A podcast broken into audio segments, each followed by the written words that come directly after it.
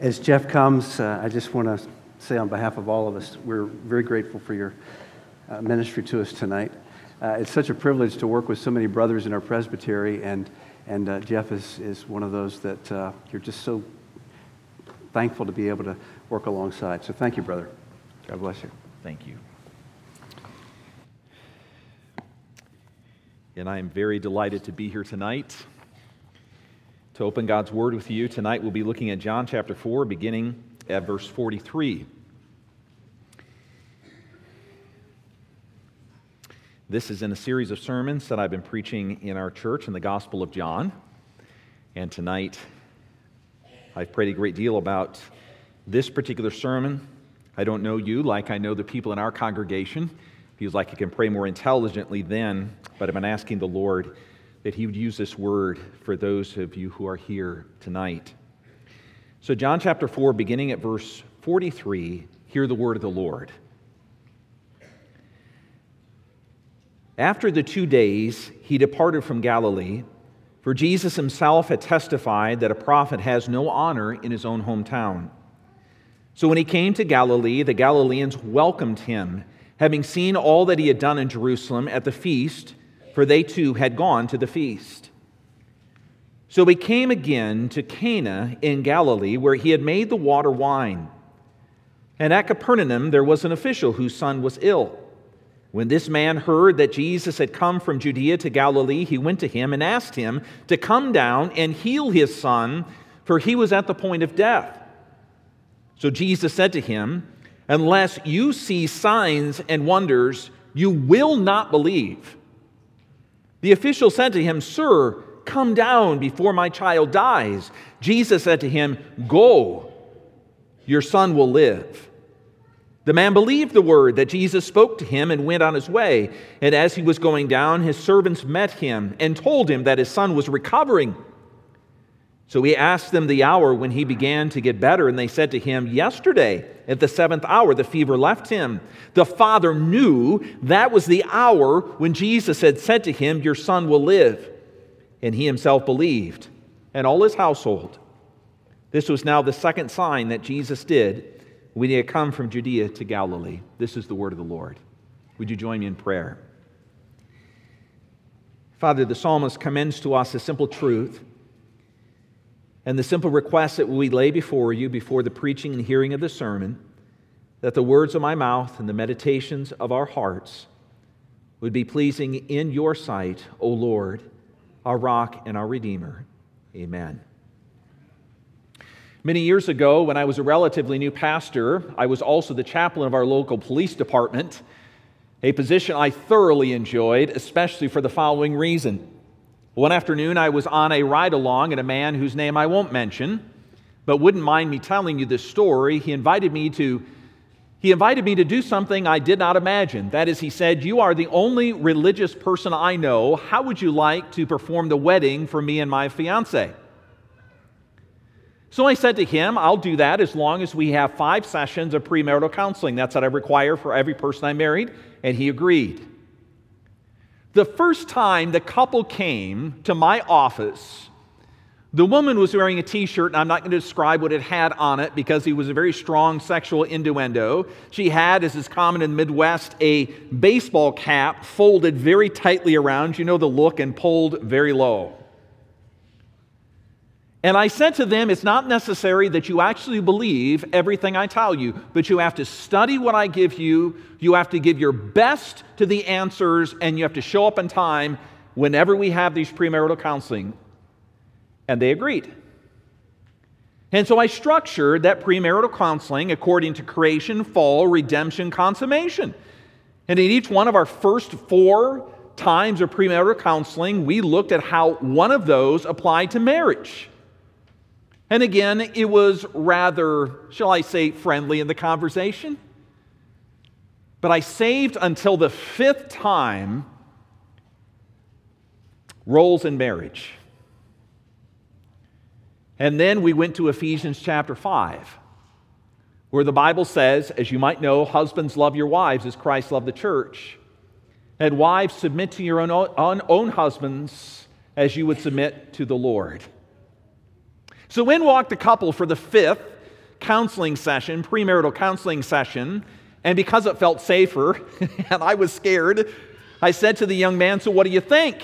He said, "Unbelievable." And not in a good way. He said the most backward, the most nineteen fifties, the most leave it to beaver approach to marriage I've ever experienced. This is not going to be our marriage ever at all. So I turned to the young woman. I said, uh, so what did you think? And there was a very long pause, very long. And she said, "You know, Pastor, I've been married two times before. My first husband abused me, and I left him. My second husband simply left me out of the blue for someone else. This third time I want it to stick. And if you would tell me that my husband would obviously and sincerely love me in the way that this describes true love, I would follow him to the end of the earth." And I almost fall off, fell off my chair. And I've told that story quite a number of times because that story illustrates something important, and that is the beauty of Christian marriage. But when I've told it in the past, and here's my confession, I've always told it as a bit of a victory story. Look what good premarital counseling will do. And I've come to believe that actually that story illustrates what is a very serious and important gap in what I did with them in premarital counseling. And in fact, I would say to you tonight, in this passage, we see a gap that existed not only in that office, it often exists in our hearts and the life of our church as well. Because in this story, what John is careful to highlight is something about true faith. And here's what I want to tell you, and then I'm going to show you how this is true from the text. He says that true faith begins only when what we ask from God is eclipsed by what Jesus himself offers. That's when true faith begins. And tonight, as I said, I want to show you that in the two parts of this passage. It's a rather simple outline I'm going to give you. Just two, two main things. Children, if you're listening, just remember these two things when you head home with your mom and dad. First, what the man expected, what he wanted, what they wanted, and then second, what Jesus gave to them. In order to understand that, I simply want to divide this text into two parts. There's verses forty-three through forty-seven, and then there are verses forty-eight following through the end of this section. I've got to introduce this part of this passage by saying this would be the lesser-known part of John chapter four. Many of us who've been in church for a long time know the story of the woman at the well.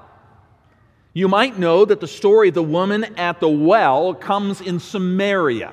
Now, I don't have time to explain everything about Samaria, but it was not Israel. Let me simply say that. And Jesus has gone from Jerusalem to Samaria, to Galilee, which is in Israel. And the text says that Jesus, in his route, actually returns to the place where his first miracle had been performed. That is to Cana in Galilee. And John has been laying before the reader, including us tonight, over and over in this gospel, this question that he designs to answer in this text and all of John. And the question is, why in the world should rational human beings, people of many choices about what to believe in life, why would any of you believe that Jesus Christ is the one you ought to put faith in, you should believe in? Why should you do that? John says, I wrote a book to convince you that Jesus alone is capable of bearing your faith. And that's what I want to tell you. And John now adds at the end of this account of the woman at the well, this story about an official in order to emphasize to us a critical point about what it means to have faith in Jesus Christ. There's a second detail from history as well, the history of this book that John is careful to highlight. We read very early on in this section, verses forty-three through forty-seven, that the Galileans welcomed Jesus because they saw all that he had done in Jerusalem. What did Jesus do in Jerusalem? If you go back to chapter two, John records the cleansing of the temple. Jesus enters the temple during the time of a feast, and if you remember, there were money changers in the court of the temple who were almost certainly taking advantage of those who came to worship, and they were turning the worship of God into a way to make money. Worship turned into a cash opportunity. And Jesus drove them out, drove out the money changers and the animals alike, and the Jews demand, after Jesus drives them out, to have a sign. Understand, they were not looking for a lightning bolt from heaven. By a sign they mean, and by what authority can you cast out those who are in the temple court? Why do you do that, Jesus? What gives you the right? And Jesus, in one of the most stark passages in the Gospel of John, says, not only will I give you a sign, I will give you the sign that seems incredible to, do, to you. Destroy this temple, and in three days I will rebuild it. Jesus is not referring to that temple that had taken a generation or two to build. What he is saying, and John explains, is that he means to refer to his body. That is, that his body will resurrect three days later. And you wonder, what does that have to do with the question they ask? By what authority? Here's the key point. Jesus has the authority to govern the place where God said the people were to worship him, the place where God said that he would dwell, because Jesus, hear this, is God's dwelling with us. He said, if I am God with you, then I have a right to say this is what ought to happen here. I have the ultimate authority. I am God himself. And these Jews, these Galileans, heard what Jesus had done in the temple, and they were amazed. Now, a little thought experiment with you, I hope you don't mind. Imagine that you had been one of these Galileans, and you had seen what Jesus had done at the temple, the power, the authority with which he spoke. The Bible said he had done other signs as well in Jerusalem. Imagine that Jesus was coming to your city. What would you do? What would you want? And these Jews, these Galileans who saw what Jesus did in Jerusalem, their response was a very natural human response. They wanted to know now what Jesus could do for them as well. To spin it a little bit, you know, there was this old commercial, "What can Brown do for you?" The Galileans said, "Jesus, what can you do for us?" And this man that the, the story focus on, focuses on in particular wants Jesus to do something for him. Maybe you are thinking, I'm being a bit too harsh with the Galileans, but Jesus doesn't say so. He says that a prophet has no honor in his home country. To be clear, when Jesus says that, he's using a word, honor, that is used only here in the Gospel of John. It is not the honor that you would ordinarily associate with God himself. It's simple recognition. He is saying a prophet is not even recognized as a prophet in his home country. That's not what the Galileans are doing, saying, you're the Christ, you're the Son of the living God, we're coming to you. No, they are simply asking Jesus to do something powerful to, for them. The text also emphasizes their lackluster response to Jesus.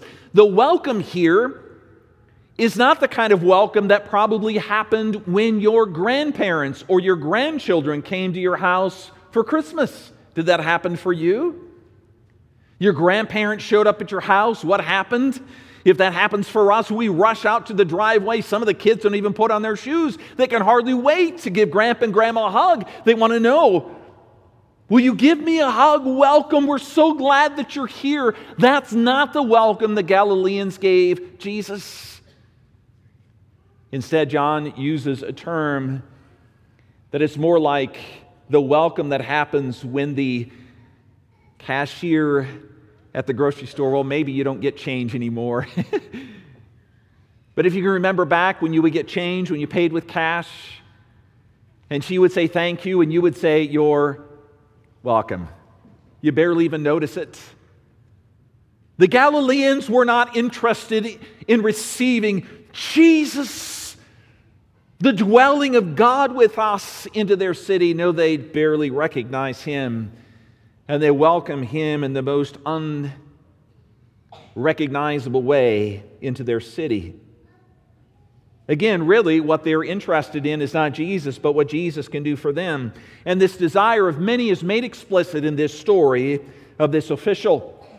You have to know something about this official as well. At this point, he was most likely, almost certainly, an official who was serving Herod Antipas. And as an official, he would be in a position of being able to command others around him. You remember the story of the centurion. This would have been sort of an equivalent authority. He would be able to command others, and they had to do his work. Think of your boss in the place where you work. He or she says, do this, and you are required to do it. And that sort of request, almost a command, becomes very clear in the way that this man addresses Jesus for the first time. When this man, it says in verse forty-seven, heard that Jesus had come from Judea to Galilee, he went to him and asked him to come down and heal his son, for he was at the point of death. There is a request with a sense of urgency. You must do it because I have a need. Now let me tell you, my friend, that's not a bad request. Maybe you've made similar requests in your life. There was a point at which I had a child who was very, very sick in the hospital. I prayed that God would give healing. Maybe you've done the same. Maybe over the last couple of years, you had a spouse or a close friend who contracted COVID and went into the hospital, and you prayed, Lord, spare my spouse, spare my friend, heal him or her. You were urgent in your prayers. Or maybe your urgency is not about an illness. Maybe it is about something else in life. It could be a whole bunch of things.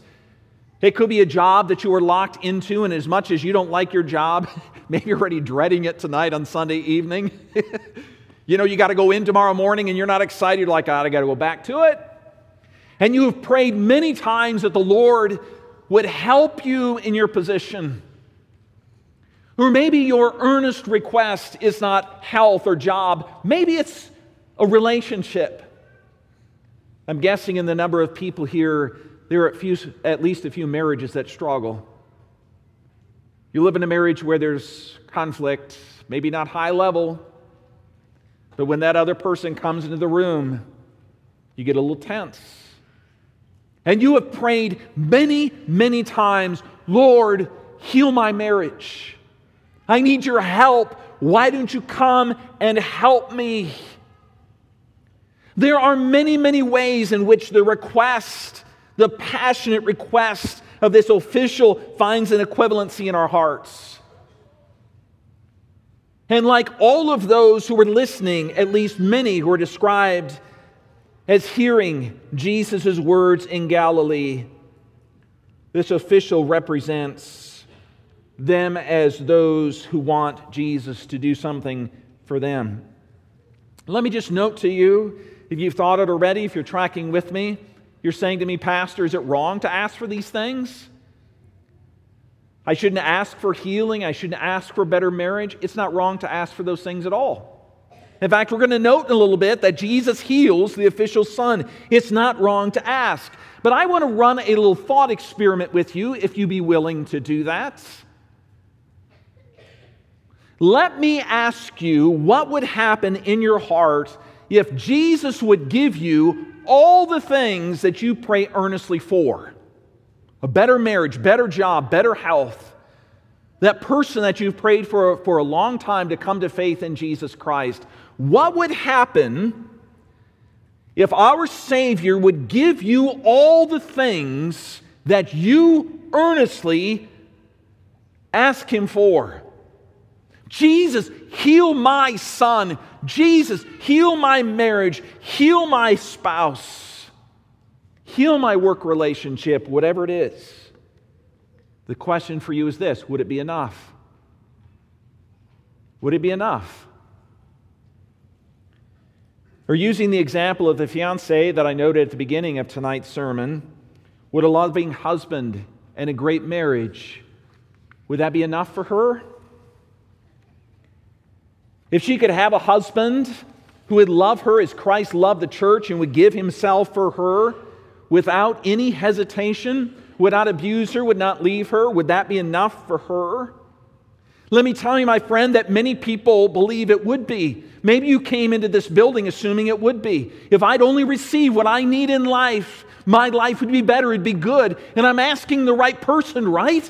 God should give me the things that are right and true, that He says in His Word, even I'm commanded to ask Him for. If God would only give me those things, it would be enough. In fact, if I can just press on your heart a little bit, I feel a little bit awkward doing that because I barely know you, but extend to me just a little bit of trust to hear what I'm saying.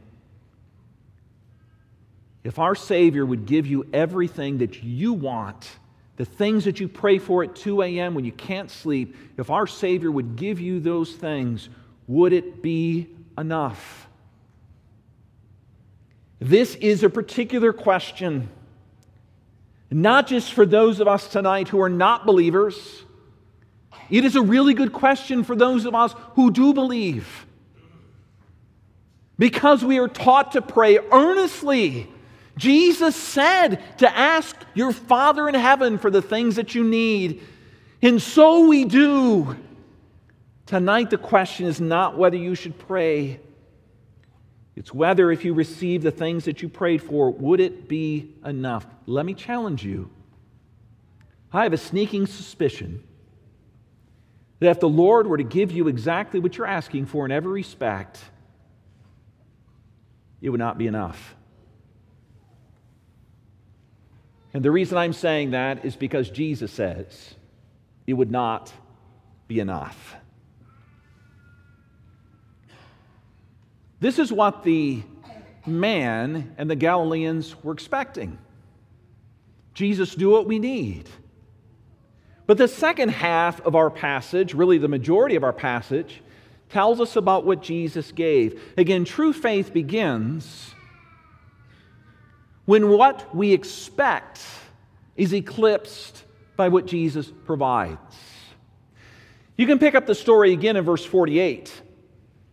Jesus there is speaking to the Father, and there is where He challenges Him. He says, unless you see signs and wonders, you will not believe. Now, it's easy to miss what Jesus is saying, so let me explain it. He is criticizing a certain kind of faith. It is a belief in Jesus based on what Jesus is doing and not who Jesus is. That's not real faith. He says emphatically to this Father, if you depend on signs and wonders, you will never believe. It's impossible to have genuine faith if you're basing that faith simply on what you're hoping Jesus will do for you. Again, it's a faith not based on who Jesus is, not in Jesus Himself. It's based on what Jesus does, how He gives you what you're looking for. Again, let me reassure, reassure you tonight, it's not that Jesus is indifferent to this man's plight. He does care about the man's son. We're going to see in a moment, Jesus heals the boy simply by speaking. Jesus isn't indifferent to this reality. But what I'm telling you tonight is that Jesus tells us, man, the healing's not enough. Prospering is not enough. Flourishing is not enough. Whatever you are seeking tonight is not enough. What we need, Jesus says, is faith in Him. Let me drive home this point again to you tonight, because it's so critical, and perhaps we're tempted as a religious community, as a religious group of people, not to understand what Jesus is saying. I think there's a particular susceptibility to believing in the ordinary means of grace, including prayer, and we miss what Jesus is saying. Jesus is not just addressing the official. When Jesus speaks to this man again, he says, you all will never believe if you all do not see signs and wonders. He's not speaking to this man alone. He is speaking to the Galileans as a whole. And I would say he is speaking tonight to you as well. He means to address the entire community with what Jesus provides that we might not be looking for. Look at how the man responds in verse forty-nine. Again, I want to show you this very carefully. At the beginning of his response to Jesus, he says something that you may have missed the first time I read it. This man's heart is changing, it's softening. If he commanded Jesus before, and Jesus rebuffed him by saying, it's not signs and wonders that you need. If it's based on what I'm going to do for you, it's never going to be enough. If you're looking for me to do what you want, you will never believe. The man seems to hear because he responds to Jesus in a noticeably different tone than he had before. He says, sir, or literally Lord. Rather than to be commander, now he is the one who is submissive. He says, sir, Lord, come down before my child dies. I do need your help. I know you have the power. I know it's possible. I know you're able. Would you please? And I want you to see that tonight, really what I'm hoping will happen in this body and in your heart as you'll wrestle with this simple truth. Can you see what's happened? The man came looking for healing for his son. He wants it to happen. Just like the people of Cana want another sign. Just do it for us already, Jesus. We've seen you do marvelous things in Jerusalem. Do it here too. But his interaction with Jesus leads to a subtle but critical shift in his heart from what Jesus can do for him, what he is seeking, to rather what Jesus can give. And what is Jesus really giving here? What is Jesus giving? Is it the healing of his son? Certainly Jesus will heal his son. We read that in, a, in the end of this passage. No, what Jesus is giving this man is not just the healing of his son. Really, Jesus is giving himself. He is doing what the Gospel of Matthew says, come to me, all you who are weary and heavy laden, and I will give you rest. In fact, tonight I want to say to you quite boldly, this is the nature of true faith. It always is. What we want is eclipsed by what Jesus gives. True faith will always look at what it means to be a child of God in this fashion. It is not enough for us to simply say, you're doing what I want, Jesus, so I will believe in you. Rather, true faith says, you are Jesus, the Son of God. I give myself entirely to you. I rest and rely upon you. Therefore, I'm looking to you for my help. Not to be picking on our teenagers at all. I love our teenagers at home. They're awesome. But it's a difference between a teenager saying to mom and dad, I really like you, because you're giving me free room and board. And I love you. I trust you. We're together. Jesus is working this subtle shift in the heart of this man. And it is the kind of shift that I want to commend to you tonight. Why do I commend it so strongly? Why is this passage contained in the Gospel of John? It is because it lies at the very core of the Christian life. It lies at the very core of what it means to be a follower of Jesus Christ. What does it mean to have that genuine faith in Jesus? What does it mean to be able to rest and rely upon Him and Him alone? What does it mean that you trust Jesus not simply because of what He gives, but because of who He is? I'll tell you. Do you want to hear? It's something I've really wrestled with in thinking about this sermon. In fact, in some ways, maybe your own pastors would tell you this, every time I preach a sermon, what I find happening is the Holy Spirit has to work into my heart a convincing way before I feel ready to preach it to you. I have earnestly asked the Lord for some very important things in the last couple of years. Probably primary would be the health of my wife, who's not well. And I say to the Lord, Lord, you said that you love my wife. You said that she is your daughter. Why don't you heal her? I'm asking you. You tell me to be like the persistent widow, to come over and over and over again. I'm coming daily, sometimes hourly. Why don't you heal her?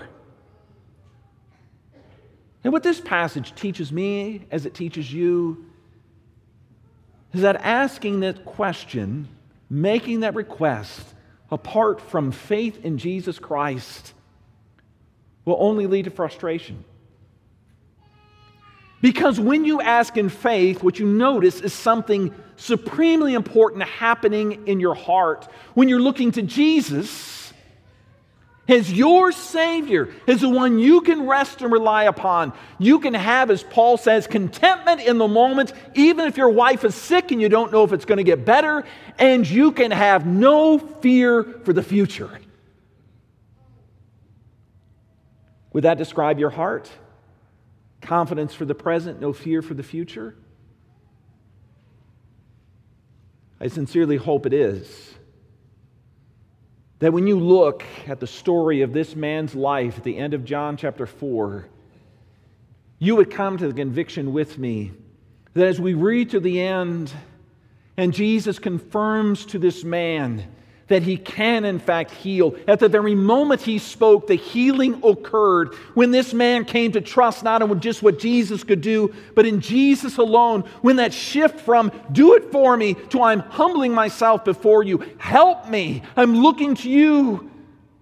When that shift occurs, Jesus, Jesus confirms to this man he has the power to do.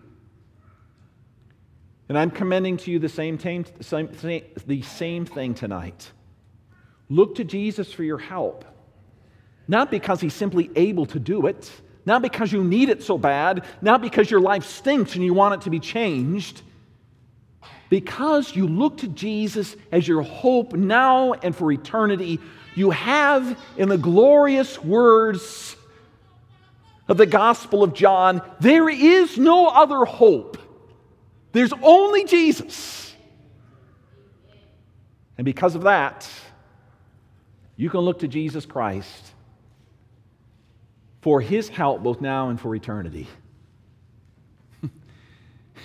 You know, I'm telling you this story about the woman, the fiancé, and the man that came into my office. You know what I did after that occurred? This is really bad. I went home and told my wife about it. And that was wrong for a couple of reasons. The most obvious is it happened in a premarital counseling session. I shouldn't be telling my wife what happens there. But I was so astonished that this woman thought that the biblical view of marriage was a good thing, I couldn't help but tell her. But there was something even worse in my heart when that occurred. I was so happy that she didn't push back hard and she could see the beauty of biblical marriage. She could see that God could give her what her heart desired, that I never asked her, are you willing to trust this Jesus?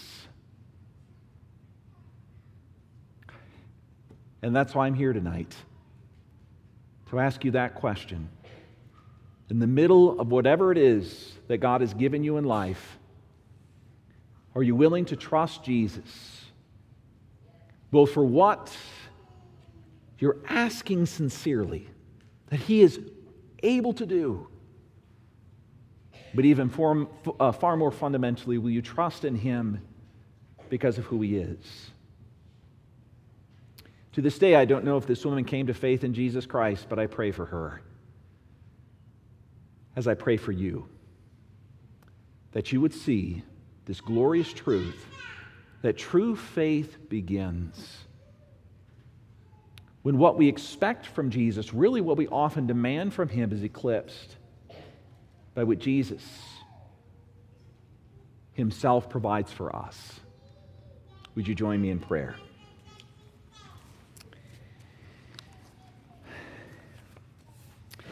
Father, I have no idea, as these words are coming from my mouth, how the hearts of those who are here receive these truths. But I've asked you, and we ask again, that you would have protected this word as it was sown here tonight, that the evil one would not have snatched away that word, that instead your Spirit has prepared, been preparing hearts of those who are listening to receive this word with joy, that it will go deep into their hearts and it will flourish, it will grow up from there. Father, sometimes the hardest things for us to wrestle with are the things that we believe are the things that we believe are just obvious. And yet you show us tonight that sometimes the obvious may be very difficult for us to wrestle through because you're probing our hearts. You're driving us, not just to what we want, you're driving us to who our Savior Jesus is. I pray, Lord, that as a body of believers in this place, I pray for the church at Redeemer as well, that you would give us a steadfast confidence in our Savior Jesus Christ. There would be no other hope that John's intention, guided by the Spirit, when he penned this gospel, would find its reality in the church of Jesus Christ today. That we would face our present circumstances and have such joy for the future because we walk with our Savior Jesus Christ, who is almighty and powerful and will never fail, who said to his disciples, and he says to us tonight, I am with you always, even to the end of the age. And if we have that kind of Savior, then to believe in him is not foolish. It is not wrong. It is the only, it is the only right thing to do. Eliminate from our minds all the other possibilities and give us Jesus and him alone, for we pray in his precious name. Amen. Would you stand and sing with me this wonderful song, Wonderful, Merciful Savior? Thank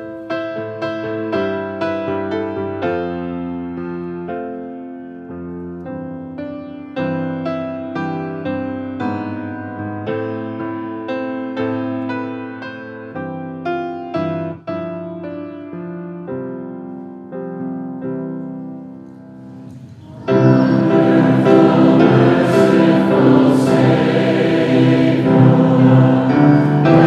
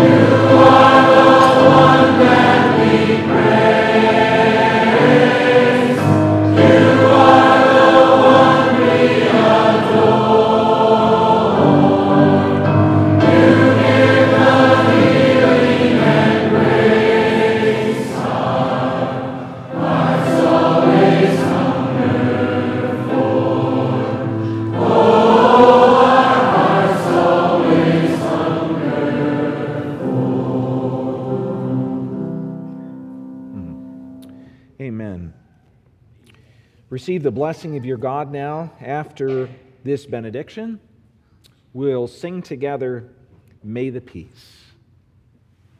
May the grace of the Lord Jesus Christ and the love of God and the fellowship of the Holy Spirit go with you all. Amen.